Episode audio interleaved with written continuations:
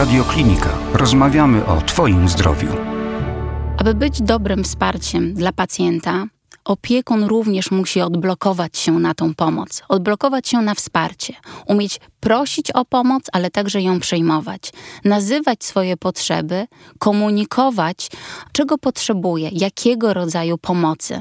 Dodatkowo bardzo ważne jest to, aby opiekun nauczył się dzielić swoimi obowiązkami. Jak wskazują te badania, największą barierą właśnie jest obciążenie, ale także pewien rodzaj niezrozumienia potrzeb opiekuna. Opiekun musi zacząć nazywać swoje potrzeby, to co jest mu potrzebne, rozmawiać z innymi bliskimi, dzielić się swoimi emocjami, tylko wtedy będzie mógł znaleźć odpowiedni sposób na to, aby być dobrym właśnie wsparciem, ale nie tracąc siebie.